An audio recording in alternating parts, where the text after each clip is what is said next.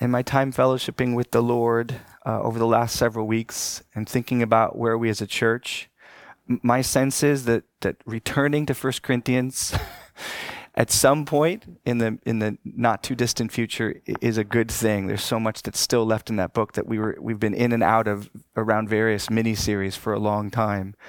Um, but but I I have sensed and processed through an idea that I think would be good and, and hopefully according to the Holy Spirit as well, Him working in in us all, you through through your prayers for me. Um, I, would like us to spend a few weeks in a in a series, a little mini series I'm calling Devoted.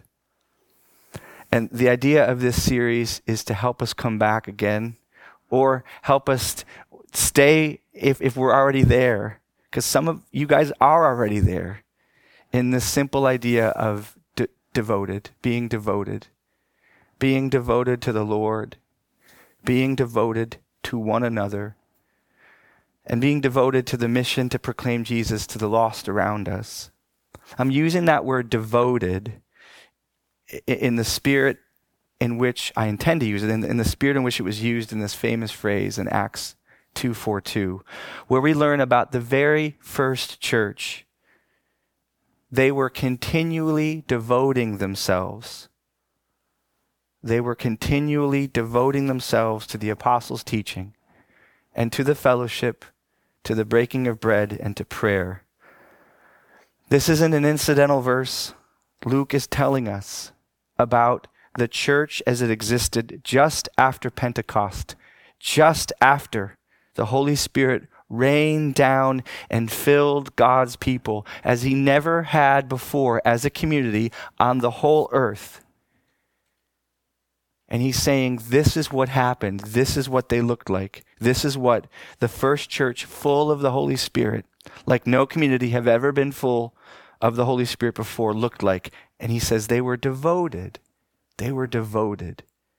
They were devoted to the apostles' teaching. They were devoted to fellowship, to the breaking of bread, and to prayer. So before we kind of do a, a quick summary of those categories, let's talk about this word devoted. They were devoted. They were devoting themselves. Webster's defines it this way the fact or state of being ardently dedicated and loyal. Now, oh, just a little disclaimer here Webster's isn't the Bible, but when translators look for words in English to, to assimilate or to, to reflect what the Greek words are, they look at what the English words mean. And so when they choose devoted in their studies and in their classes and in their, their interpretive rigors, they're choosing it on purpose and they're choosing it out of the English definitions of these words. So here's why they chose this word because it communicates this the fact or state of being ardently dedicated and loyal. The act of dedicating something to a cause, in this case, their hearts, to an enterprise or activity. The devotion of a great deal of time and energy. But, but there's an emotion to this word that comes across here too. In the synonyms, I think, do, a, do an even better job to open this up than just that strict definition. The synonyms of adoring, affectionate, fond, loving, tender, tender hearted. Now you're kind of seeing words that you hear in the New Testament as Paul talks about what we are to be towards each other and what Christ Jesus is towards us. And so we can apply this word devoted in all its meaning to these places of devotion the apostles' teaching, fellowship, prayer, breaking of bread. So let's just briefly take each one. Apostles' teaching. It's God's word, especially and most importantly, the distinctive message about Jesus. That was something they were devoted to. It wasn't rote to them. It wasn't drudgery. It wasn't merely duty to them, at least not at first. It wasn't boring to them. It wasn't awkward to them. They were devoted to it. They were excited about it. They were dedicated to it. They were loyal to it. They adored it. They were devoted to fellowship. This means much more than they met together to hear the word. It does mean that. It's not less than that. They came around together around the word. But it means that this, this teaching of the apostles about Jesus that they were devoted to, as they looked at God together and they saw who he was together, well, the Holy Spirit that lived in them, he used it to turn them towards each other. Something was going on about the apostles' teaching and the Holy Spirit's work that caused them to, to turn towards one another as opposed to away from one another. And all this makes perfect sense to be devoted to the apostles' teaching about Jesus. To be devoted to Jesus through his truth is to be devoted to the one who says, By this, by this, all men, all people will know you're my disciples if you love one another. So they weren't just friendly, they were devoted to one another. They were devoted to prayer. It wasn't perfunctory, it wasn't simply liturgical. It was marked by a focus and a, and a, and a loving affection for its use, a respect for this, this gift that Jesus had opened that they'd never had before through his blood, to converse with the living God with absolute confidence, to know that they were welcomed to this place, especially for these Jewish people. They knew the, the preciousness of being in God's presence. It was something only the high priest could do once a year for the whole nation. And now they were told, you can come to God yourselves any moment. And they were devoted to this. They were devoted to breaking bread together. This is probably connected to what we read in Acts 2 elsewhere, that they, they held everything in common. They shared what they had with each other, and no less than sharing the, the most basic of all necessities, their food. They ate together. They were devoted to caring for each other's needs. They were also together, sharing the enjoyment of food together. And we go back to those synonyms again adoring, affectionate, fond, loving, tender, loyal, dedicated.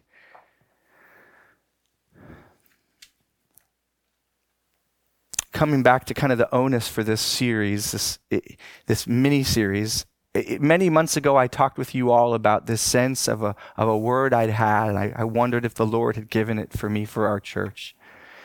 And that idea was get ready, be prepared, prepare yourselves for the people I'm going to bring you by paying better attention to the people who are with you now. And that was just the idea as best I can say it. Prepare for the people I'm going to bring you by paying better attention to the people who are here now. And so, if you remember in the fall, I've spent a few weeks going through some passages in John to see where we could find that idea, finding its anchor in the Bible and not simply a prophetic word that, that couldn't be tested and evaluated for its biblical legitimacy. And, and I've, I've continued to mull over that. that. That word has continued to pester me. Um, I spent some time a couple weeks ago talking to Matt Maka about it, the pastor at Mount Airy. It was encouraging to find out that for Matt, and I'm not saying, you know, this is in my lonely pastor place where I'm looking for kind of talking shop, like, is this okay? You know, Matt very much listens to the Lord. And, and if you know Matt or have heard his teaching, he is very biblically careful guy, very careful about expositing scriptures with integrity. But, but he, he senses the Lord speaking to him about how to care for his church. And so kind of in those waters is kind of a new thing for me. Like, Lord, are you actually, I, but I, I really do think this is where God wants us. That He really, He does want me paying better attention to you as opposed to having my eyes on how are we going to grow? How are we going to grow? I think the Lord is saying, if you want me to grow your church, love each other well right now. Steward one another well. And isn't that the principle we hear Jesus saying, you know, he who is faithful little will be faithful with much. And so God is calling me, and I think He's calling all of us to be devoted to one another. This word devoted. Taking care of one another. one of my dreams for our church in the next year is that we would, would be a church that, that starts to get bothered by seeing people we don't know really. I don't mean we don't know them, but we don't really know them walking in each week and we have no idea how they're doing. We have no idea who's loving on them or who they're loving. Like I'm ambitious to be a church where where when you start seeing a young man here coming weeks after weeks after weeks and you don't know where he goes or who he is, it just bothers you. Like who is loving that man? And who is he loving? How can I help that person find devotion from people? And how can I help him de- be devoted to other people? Or a woman, man or a woman. And, and so in this series, I want to stay with this word devoted.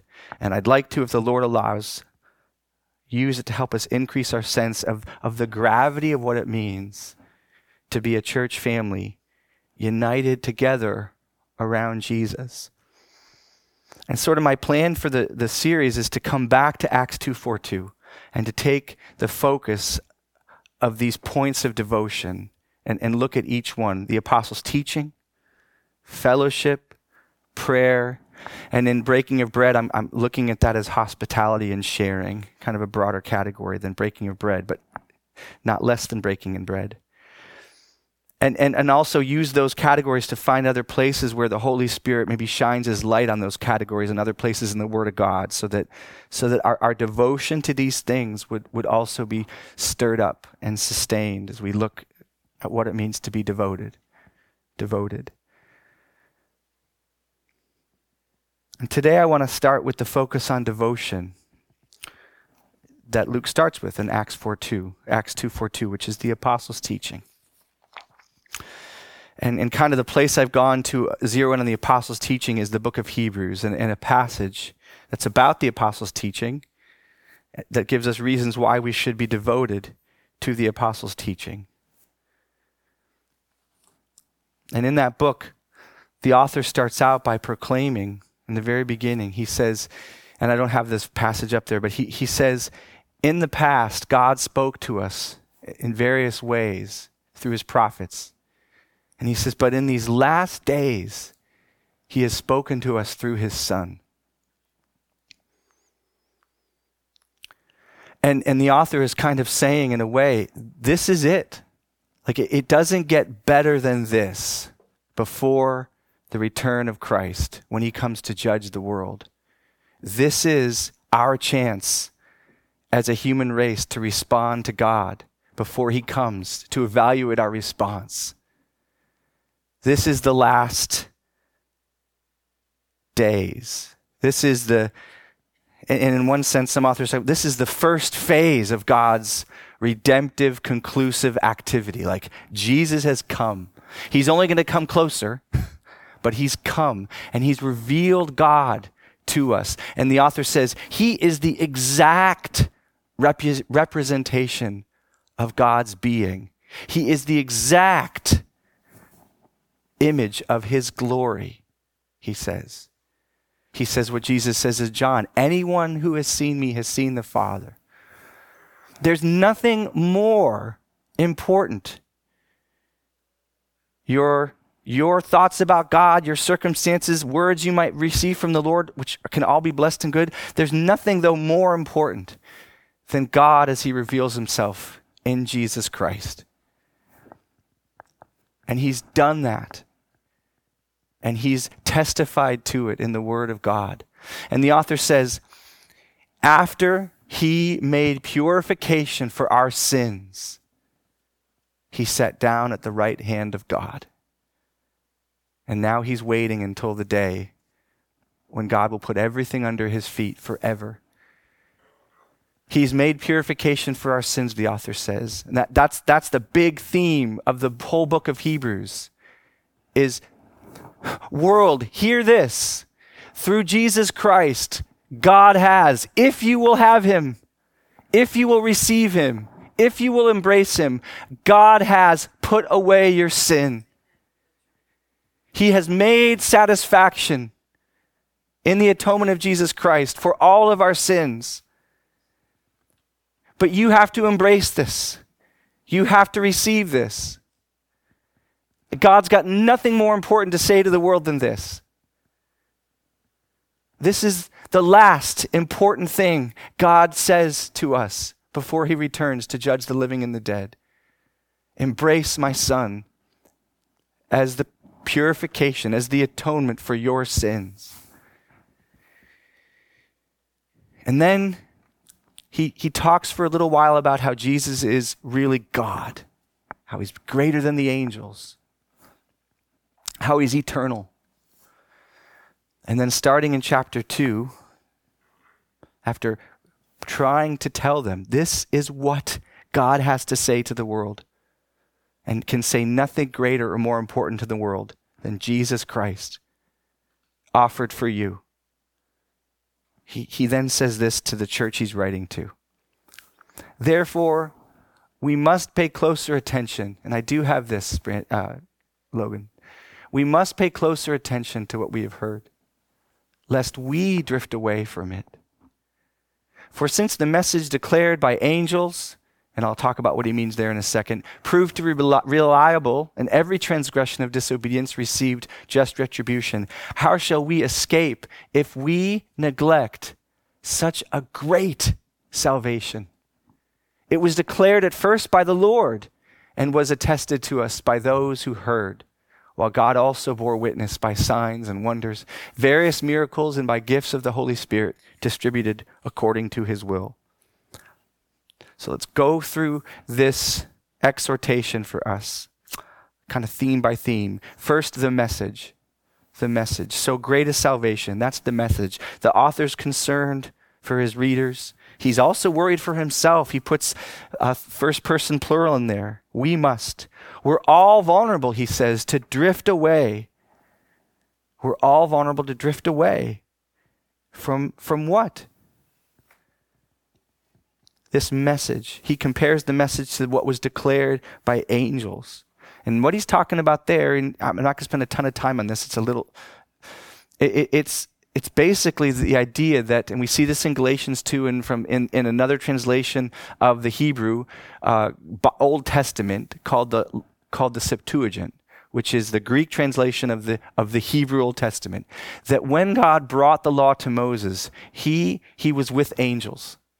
And so angels were, were part of God helping the Israelites get the law so he's saying, listen, this old covenant, that's what he's, he's really shining light on. If this old covenant, if it was binding on the Israelites, how much more binding will, will this message, brought not by angels, but by God Himself, be binding on us? Verse 4 This salvation was declared at first by the Lord it, it wasn't proclaimed by angels to us, it was proclaimed by Jesus himself, God the Son. And so, this message that, that we, we can drift away from, the author says that he's worried about us drifting away from, that he's worried about himself drifting away from, is the good news of Jesus Christ. It's the message of the gospel. And he says, the Lord declared it first. We can think of John 3. We get lots of passages, but the Lord declared it there in John 3 in the famous passage that we're all familiar with. For God so loved the world that he gave his only Son, that whoever believes in him should not perish, but have eternal life. For God did not send his Son into the world to condemn the world, but in order that the world might be saved through him. There we hear the Lord himself declaring this message, which must not be neglected, which we can drift away from. And he says it was attested to us by those who heard. And now he's saying, now follow me here. He's saying it was the apostles' teaching. Those who heard are the apostles.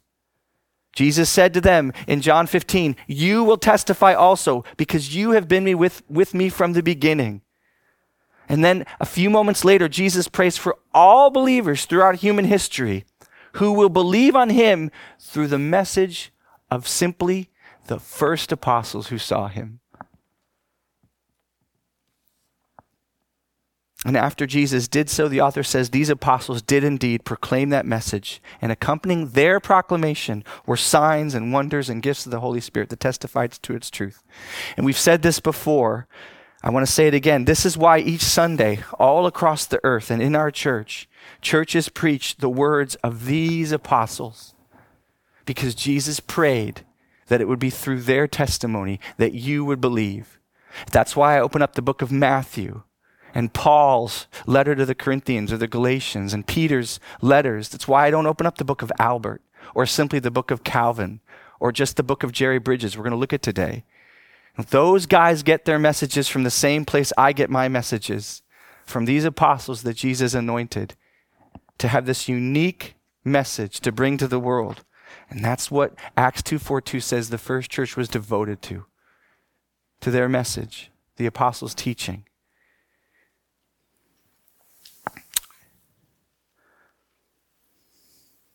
Why is it great? The Hebrews author says, How will we escape if we neglect such a great salvation?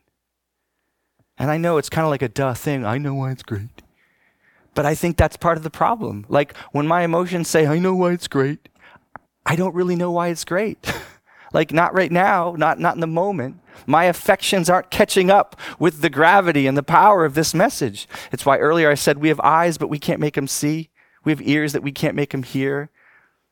It takes a lot more than just reading the pages or hearing a sermon to make your heart act in step with the reality of what's being proclaimed. And we've got to fight for that for ourselves, for our children, that we would even want to share this message with them, and certainly for so many people around us, that we would actually see this message as the most important, most beautiful message in the universe. Like that our hearts would agree to its worth. Otherwise, we're, we're not going to share it. We're going to go to all the other things that our hearts think is, is really beautiful and nice, like the shows that we love and the cars that we drive and the new friend we've really connected with. We're going we're going to follow those things and proclaim those things instead of in front of Jesus. But he says this is a great salvation.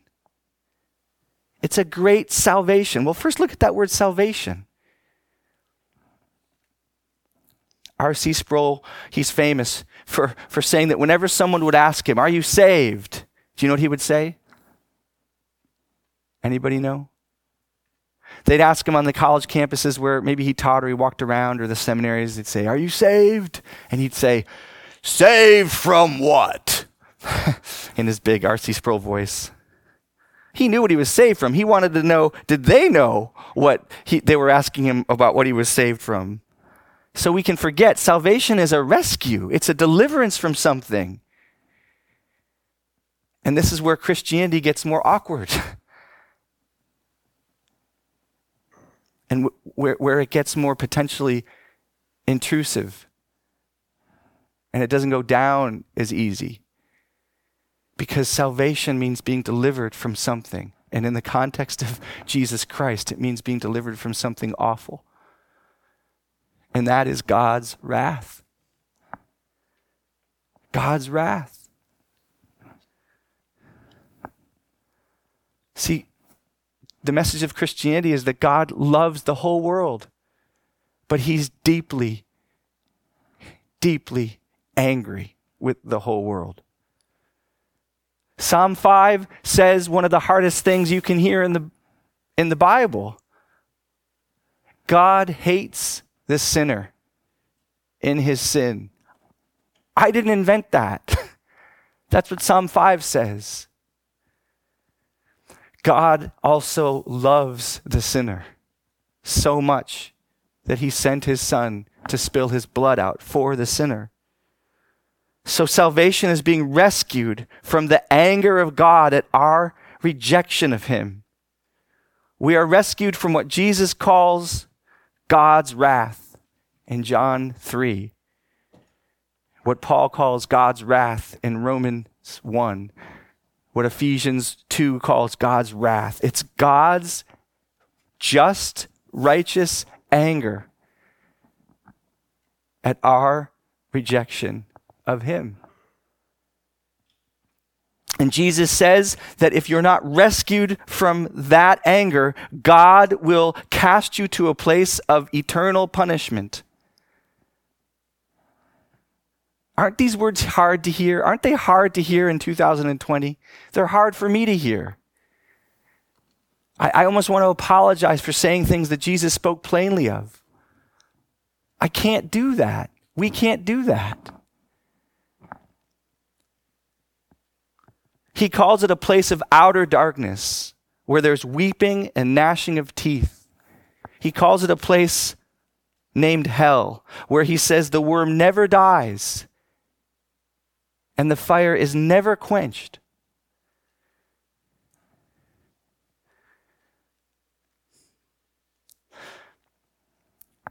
He says that we're rescued from an adulterous heart that loves all the good that God has made but doesn't want God. As we said last week, our hearts so easily want all the good that God has made, but they do not want, apart from God's work, they do not want God.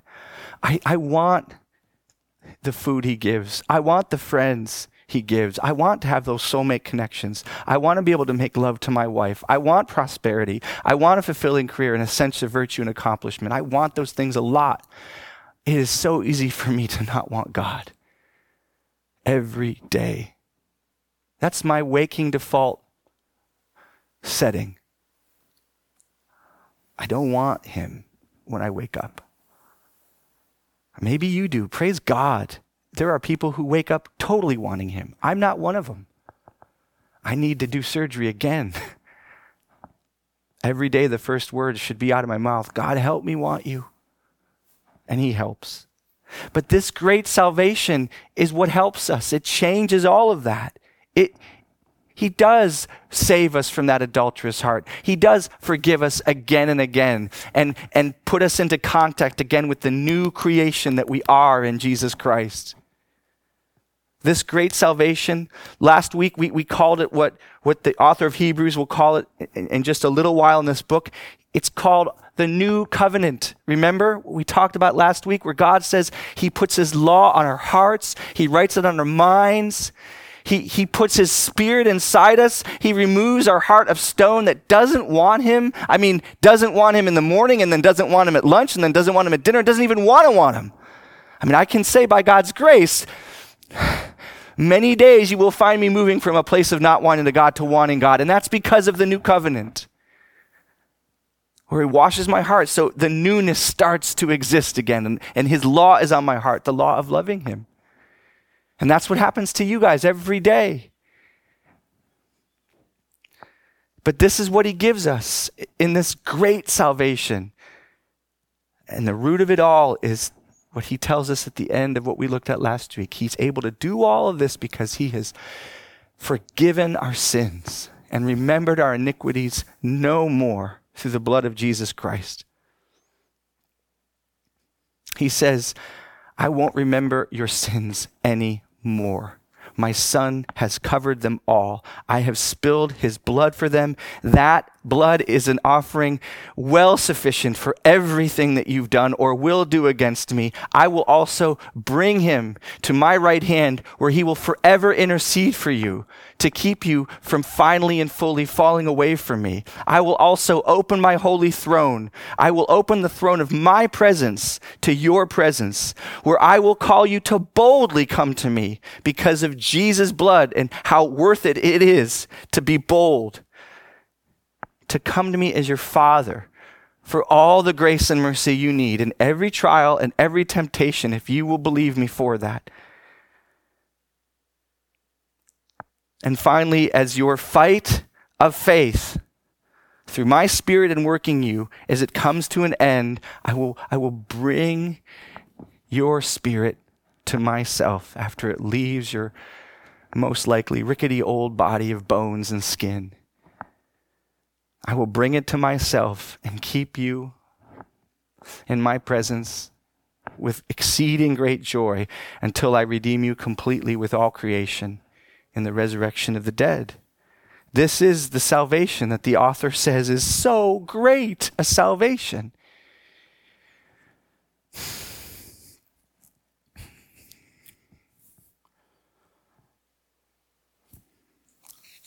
But the danger is, is real that, that we can drift from this great salvation. We can drift from this message.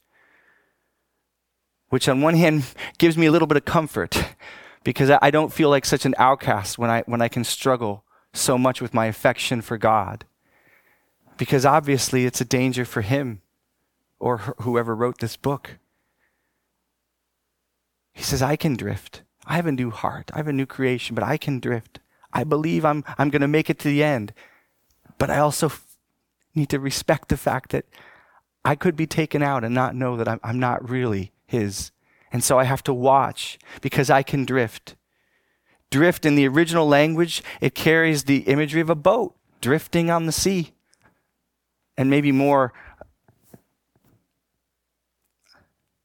maybe more on point, it also carries the image of a ring quietly, slowly slipping off the finger. Drift does not come suddenly and violently in this passage. It comes, comes gently through neglect, through the passivity of neglect. I don't have to start a cult to drift. I don't have to commit adultery to drift. I just have to coast and move into passive mode and stop pursuing. If, if devotion to the apostles' teaching marked this first season of the church in Acts, if devotion had an opposite synonym or an antonym, it, would be this word neglect. Devotion over here, the opposite of devotion is neglect. Neglect is the sleepy, quiet, apathetic brother to apostasy. They're buddies. But before a marriage experiences adultery, a lot of times it experiences this slow, subtle pathway of just simple neglect, just not taking care of it, not paying attention to it. And that pathway may have been paved for a long time over one spouse or the other, and then the fruit blossoms into something that, that really shows that this thing has been neglected. And so that's what he's really talking about here is don't don't live in neglect. Don't live in drift. There's a lot of time where God will be merciful as we drift, and God will be merciful as we neglect. But we don't want to get to that place where that neglect turns into a hard wall that we can't get back through.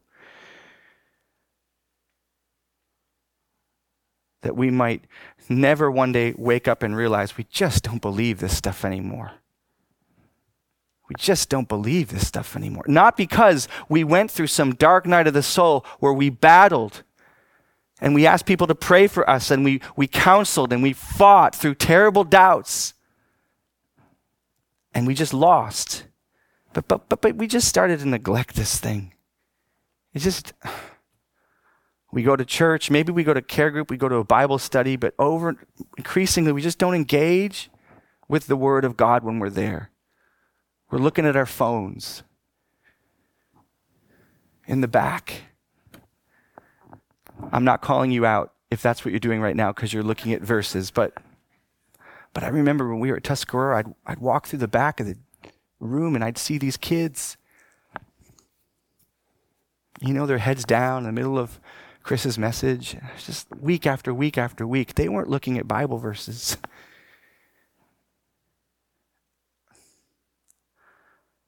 I'm not trying to pick on them. I'm just saying that, that it, it just can happen. We don't engage with people.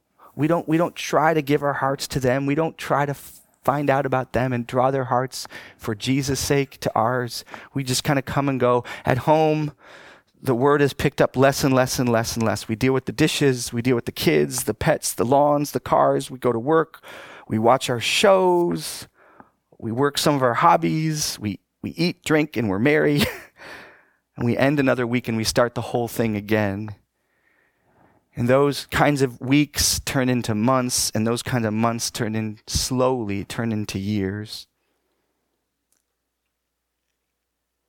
And in some of those situations, Satan doesn't want to do anything dramatic because he doesn't want to wake you up from that. But in God's mercy, a lot of times he will do something dramatic to wake you up from that. He has with me. Maybe, maybe, maybe we used to be devoted. The church had its first Pentecost and some of us had our first Pentecost, right? We, we found one day we came to Jesus and our hearts were so full of Him. We were devoted. We, when we first awoke to Jesus, our zeal was so great. We wanted His Word. We were devoted to the Apostles' teaching in His New Testament. And, and sometimes God brought us great trials early in those days that, like me, that caused us to hunger deeply for Him. It wasn't just my zeal, it was God brought me into the desert to be tempted by the devil, just like he did with Jesus after he got saved, you know, after he got baptized. Jesus didn't get saved, but But maybe now we don't feel as hungry or as desperate. We've grown older, our lives have become more crowded. Man, that has happened to me so often where I've just seen my life is so crowded. All these kids everywhere. And I love them, but they're just, they're not helping me have my quiet times. And Mark 4, oh, and not just the kids, but then like the air conditioning unit, right? And the filters and a car. I just got a new car. I drove this 2001 Saturn LS from my dad. I drove it's almost 20 year old car. It died. Did I tell you guys it died? I told some of you guys, but it died a couple of weeks ago, and um, I found this car like a third off of what it would have cost, you know, at, at a dealer. It was an amazing gift. It was le- way less expensive than an SUV that we were thinking about getting, and this 2015 Toyota dad car, and it's so great. I've never driven in a car in my whole life this beautiful and precious. I feel like a king. You know, I get in it and it's just like, behold, dad car, you know? And, and I, and I, I found like, I mean, honestly, like, there were just a couple of days last week where I just, I just wanted to get in my car and just experience the car. I mean, the car I had, I wanted the church to see and behold, the, the side mirror was duct taped. You know, some of you guys saw that, and the, the, the, the roof was gone. Like I had to pull all the roof, and the, um, the seat, springs in the seat had gone, like completely gone. So when you sat in the seat, it, it just went like this. And so I used all these pillows, like tons of pillows and old binders from old like meetings. I put binders under there and propped it up. And I just wanted everybody to see how I was suffering for the gospel in this Saturn. You know, look at Pastor Al. He's so dedicated to the Lord. but now I, my boast is taken away, and I have this Toyota Camry 2015, Toyota Avalon. It's not as wanted as a Camry. That's why it's cheaper, oddly, or less wanted. But, my, but it's, it's like, whoa. and I think God wants me to enjoy it, right? But it's so easy for me to move from enjoyment to I find my life in this thing. Jesus said, The Word of God first sprouted in the soil of some hearts, but then over time it died.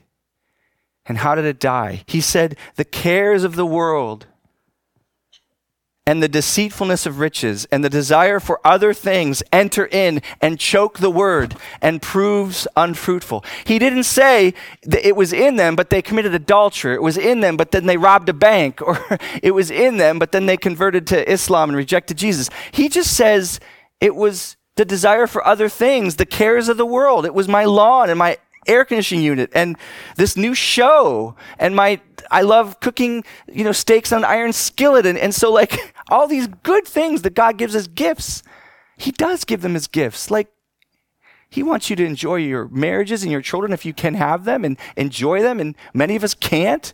But He wants you to enjoy this world and this life. He tells us that. But it's so easy for our hearts to move from that place of enjoying the things that He's given to pushing Him out of the way so that He doesn't have first place in our hearts. And that's my, my, my battle, is so much there. And that comes, the apostle says, through neglecting this message of Jesus. Just neglecting it over time and ignoring the warnings about neglect. And so we make room for this drifting from the great salvation. We make room, and then we make room for other salvations of our own making. Like, I'm saved. I said a prayer. I had that experience years ago. I, I let it go. I can let it go. Or other gospels like, I'm a decent person. I haven't done anything that bad. Or, or other gospels like, God isn't really going to send people to hell. That is primitive and barbaric. A good God would never do that. Folks, that, that is telling God what He can do with justice and with love and with eternity, as if you knew better than Him. Another gospel is everyone's basically good. We just need to find peace in our own way. Those gospels creep in. Or I found there's too many negatives in the Bible. I, I want to focus on the things that help me reach my destiny. Positive thinking. Or, or the word just doesn't work for me anymore. I just find other ways to find spiritual. These, these are all other gospels that neglect paves the way for. No, Jesus says, no. He says, if anyone does not remain in me, he's like a branch that is thrown away and withers. Such branches are gathered up, thrown into the fire, and burned. If you remain in me, and my words remain in you, my words remain in you. Ask whatever you wish, it will be done for you. This is to my Father's glory that you bear much fruit, proving yourselves to me my disciples. Folks, I will tell you right now that I am not addicted to pornography. I am not, as far as I know, stealing uh, or, or um, you know, dishonoring the memory of my parents. I am not um, aware of ways that I am embezzling funds from the church or using illicit drugs or getting drunk, I am in danger. I am in danger of becoming a lukewarm Christian. I don't know if you are, I am, because of all these things that Jesus is talking about here. And he says, My words need to remain in you. And he says it's those who abide, who remain in Jesus, who devote themselves so that Jesus remains in them. It is those people who commune and pray with God, and on that basis of knowing Jesus' words and abiding in Him, it's those people who show, and that word remain, remain, remain, continually devoted themselves, continually, not just one day, not just one week, but continually, continually persevering. It's those people, Jesus says, who show they are truly my disciples. And I can preach this but living it is a war for me. And I think it is for you. And I just want us at least just to be honest about that today. And then the author warns us, he says, if every transgression or disobedience received a just distribution, how shall we escape if we neglect such a great salvation? Next slide, the punishment, the punishment. He's saying to try to motivate us. If he can't motivate us with the carrot of the great salvation, with the carrot of the new covenant, with the carrot of intimacy with God, with the carrot of delight in the one who our soul was meant to love and who loves us more than we're loved by anybody. If he can't motivate us by that, he wants to warn us with the stick of punishment.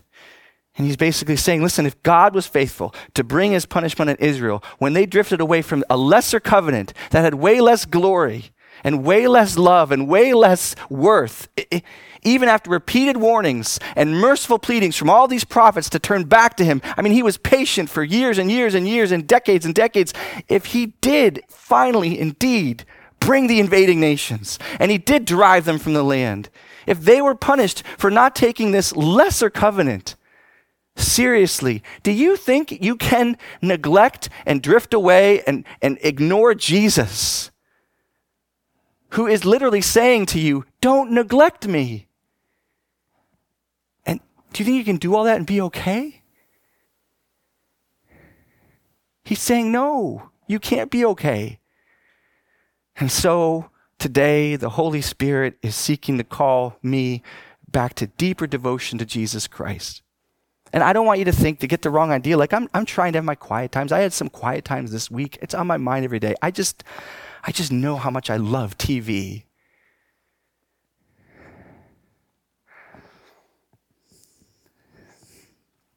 And I want to love Jesus like way more than that at nine when I'm really tired.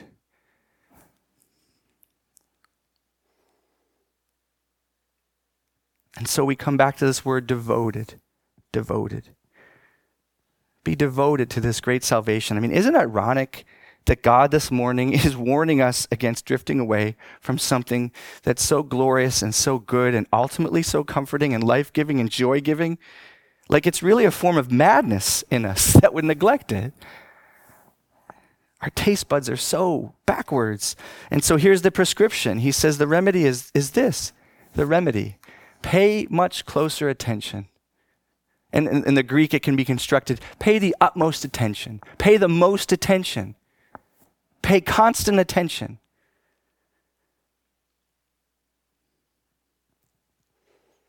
And again, I don't want to put you in my shoes. Maybe today he's calling us to persevere in the, in the devotion to Jesus that we're already experiencing gangbusters.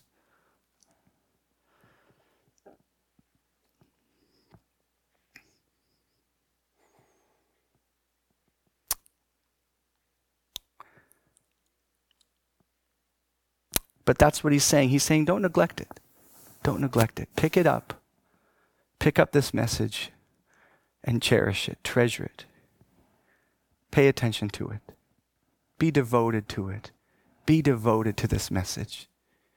Be devoted to the words of my son.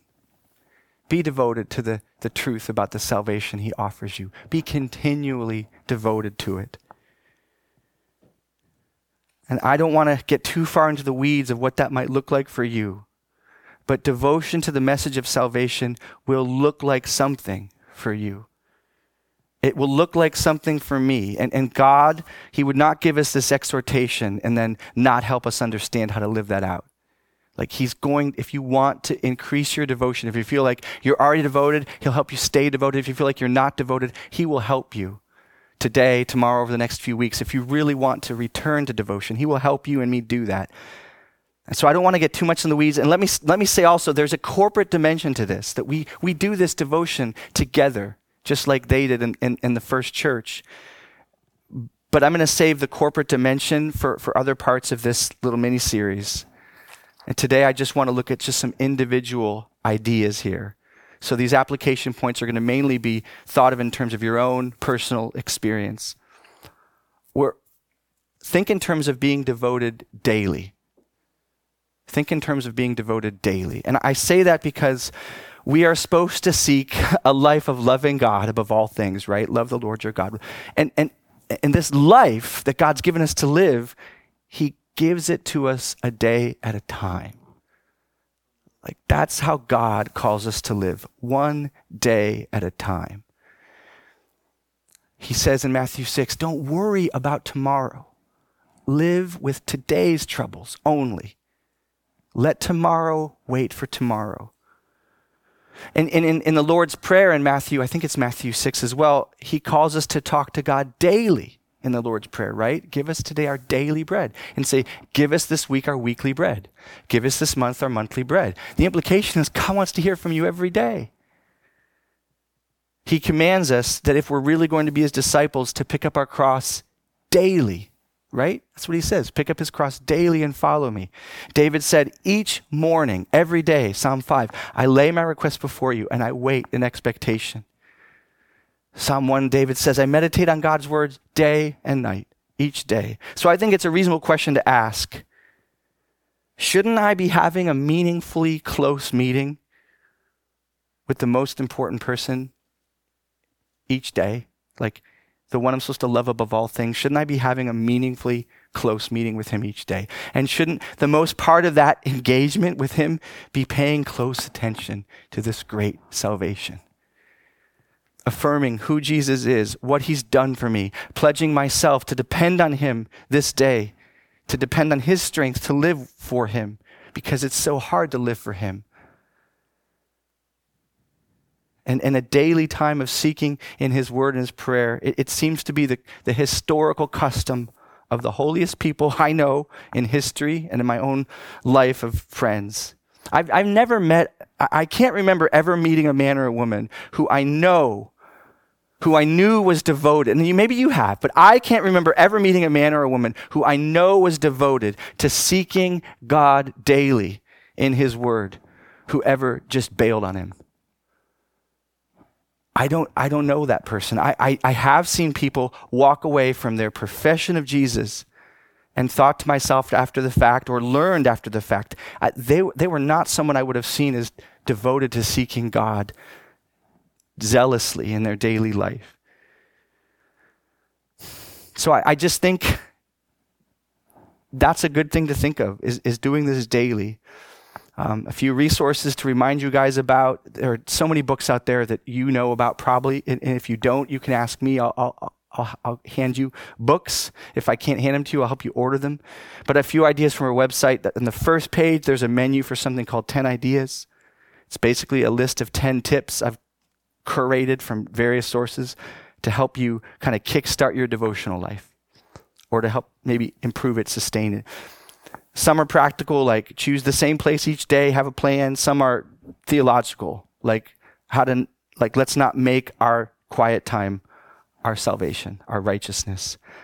There's, there's another little menu item called daily prayer. This, this prayer is, it's my attempt to put this message of our great salvation into a prayer. So that as you pray, you're reminded of this message of, of all that you have in Jesus. And I'm, I'm sure I'm missing things we, we have in Jesus, but of salvation. Each week I send out Sunday recaps so that you can dig deeper into the passages we look at here in your care group and in your devotional life. All of these are just my little attempts to help you guys pay closer attention to this great salvation. And there's tons of other good resources out there. But I, listen, I don't want to make this about what technically needs to be done more than I want this about you meeting with God, about this in your own soul today. So I want for us to close. Can I ask the band to come back up? I, I want us to close with a time of prayer.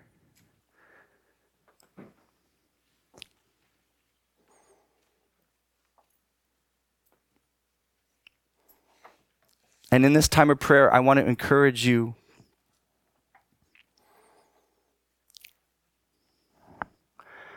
to renew your desire in this time with God, to pay close attention and not drift. So, I want to offer you a couple of thoughts to just bring to Him. Tell Him that you want to treasure Him as you should right now, if you don't. And if you are, that you want to keep it going and go deeper. Just tell Him that, that you want to treasure Him as you should. Tell Him that you want to pay close attention to the message of Jesus as, as He wants you to. You may not know what that looks like right now, but Lord, however you want this to look in my life, I want to do this. I want to pay close attention to this great salvation. It, and if there are ways I'm not, help me see that.